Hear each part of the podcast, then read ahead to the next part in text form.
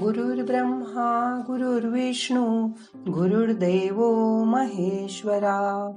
गुरु साक्षात परब्रह्मा तस्मै श्री गुरवे नमहा ध्यानात आपण शक्य होईल तेव्हा देवाचा विचार मनात आणतो आणि सगळं देवावर सोपवून टाकतो. मग मन निश्चिंत होतं. सहकार नगरला तर एक निश्चिंत नावाचं अपार्टमेंट आहे. ते वाचून मला वाटलं किती छान. इथे राहणारे लोक नेहमीच निश्चिंतपणे राहत असतील. या घरात. तुम्ही पण आजपासून अशी निश्चिंत राहायची सवय करून घ्या. आजच्या ध्यानात. मग करूया ध्यान. ताट बसा. पाठ मान खांदे सैल करा. हाताची एकदा मूठ बंद करा आणि परत उघडा.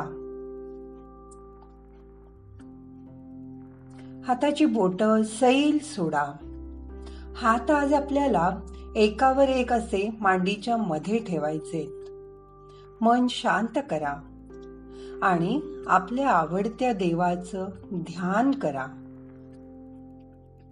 श्वास घ्या सोडून द्या. आता एक मिनिट आपण शांत बसणार आहोत.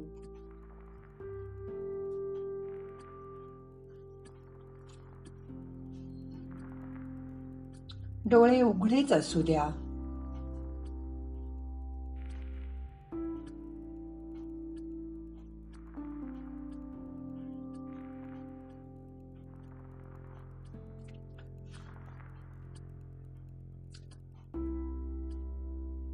जेव्हा डोळे तुम्हाला आपोआप मिटावेसे वाटते तेव्हाच डोळे मिटा. आता आपल्याला तीन वेळा ओंकाराचा उच्चार करायचा आहे. श्वास घ्या.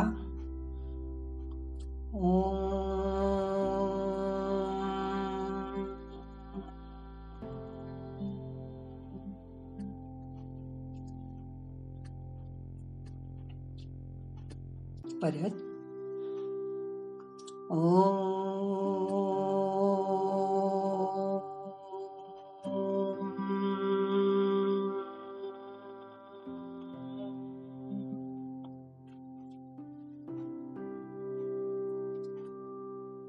अजून एकदा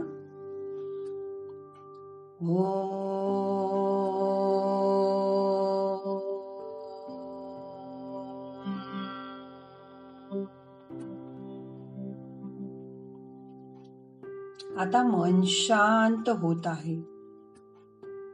देवाकडे ओढलं जात आहे. कायमच माणसाला उत्पत्तीकडे जायची ओढ असते. ईश्वर सर्वव्यापी आहे. तुम्ही जे काय बघ बघत आहात त्यात ईश्वर आहे. आता तुम्ही जे काही ऐकताय बघताय त्यातही ईश्वर भरलेला आहे. आपल्या हृदयात तर तो वस्तीलाच आहे. त्याला बघायचा प्रयत्न करा. हळूहळू डोळे जड होत आहेत. आता डोळे अलगद मिटलेले असू द्यात. जेव्हा आपण गर्दी गर्दीने एखाद्याला धक्का मारून पुढे जातो तेव्हा त्याला धक्का लागला तो कोण आहे? तो ईश्वर आहे. मग असा विचार करा की मी देवालाच धक्का मारला. असं वाटलं की लगेच तुमच्या तोंडून सॉरी चुकून धक्का लागला. लागलं तर नाही ना तुम्हाला. कुठे काही असे शब्द बाहेर यायला लागतील. तेव्हा तुम्ही ध्यानाची आणखीन एक पायरी वर चढली असाल. कारण बघा लहानपणापासून तुमच्यावर असे संस्कार झाले आहेत. कोणाला पाय लागला चुकून. तरी आपण लगेच नमस्कार करतो. मग ह्या संस्कारांचा परिणाम तुमच्या मनावर झालेलाच आहे. कारण ज्यावेळी मला लागलं तर मला दुखतं. मग जर माझ्यामुळे कोणाला लागलं तर ते देवालाच दुःख दिल्यासारखं आहे. म्हणजे आपणच आपल्या हृदयातील देवालाही दुखावल्यासारखं आहे. दुसऱ्याचा विचार न करणं फक्त स्वार्थाने स्वतःपुरतं बघणं आजूबाजूला लक्ष न देणं हे चूक आहे. हेही तुम्हाला समजलं बरोबर ना? म्हणजे आता असा विचार करा आपण जे केलं त्यामुळे दुसऱ्याला सुख झालं की दुःख झालं? आपण जेव्हा दुसऱ्याला दुःख देतो तेव्हा आपण अधर्माने वागत असतो. आणि जेव्हा दुसऱ्याला आपण सुख देतो तेव्हा आपण धर्माने वागत असतो. आता एक मिनिट नुसतं शांत राहा. म्हणजे एक मिनिट थांबा.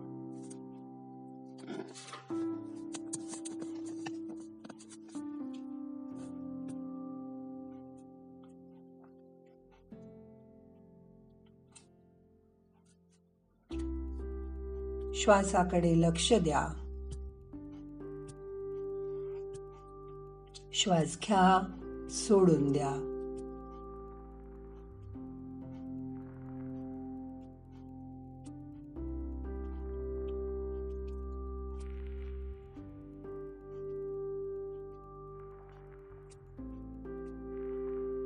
ही शांत अवस्था स्तब्ध अवस्था अनुभव करा.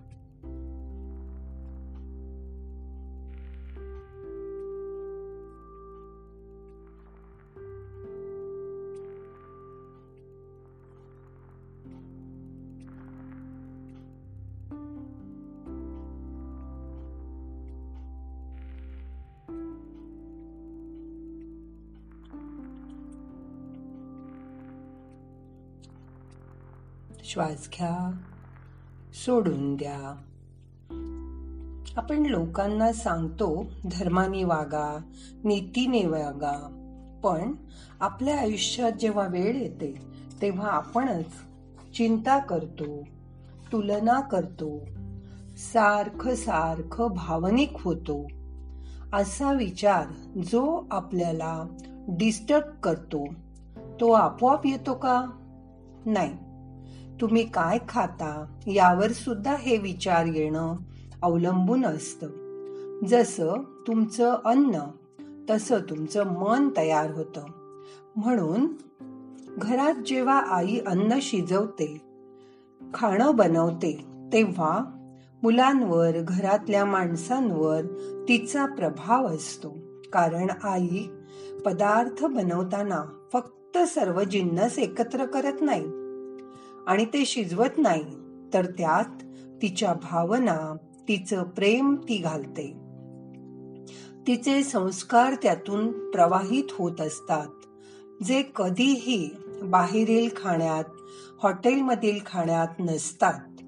म्हणून आई सांगते जेवताना फक्त जेवण करा. बाजूला ठेवा बरं तो मोबाईल. बंद करा तो टीव्ही.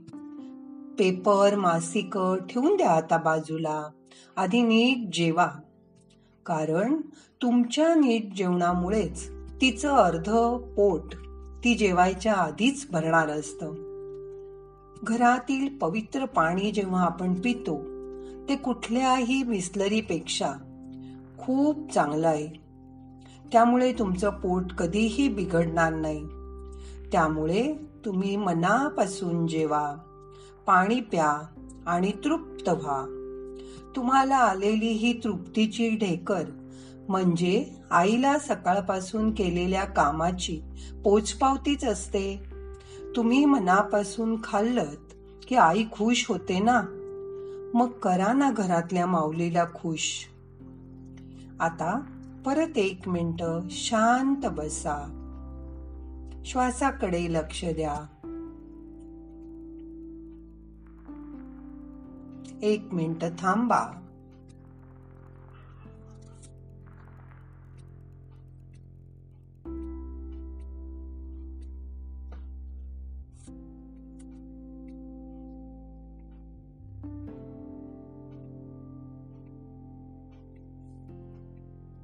श्वास घ्या सोडून द्या. आता असं बघा शंकराला तिसरा डोळा होता. तुम्हालाही शंकराची ही दिव्य दृष्टी मिळेल.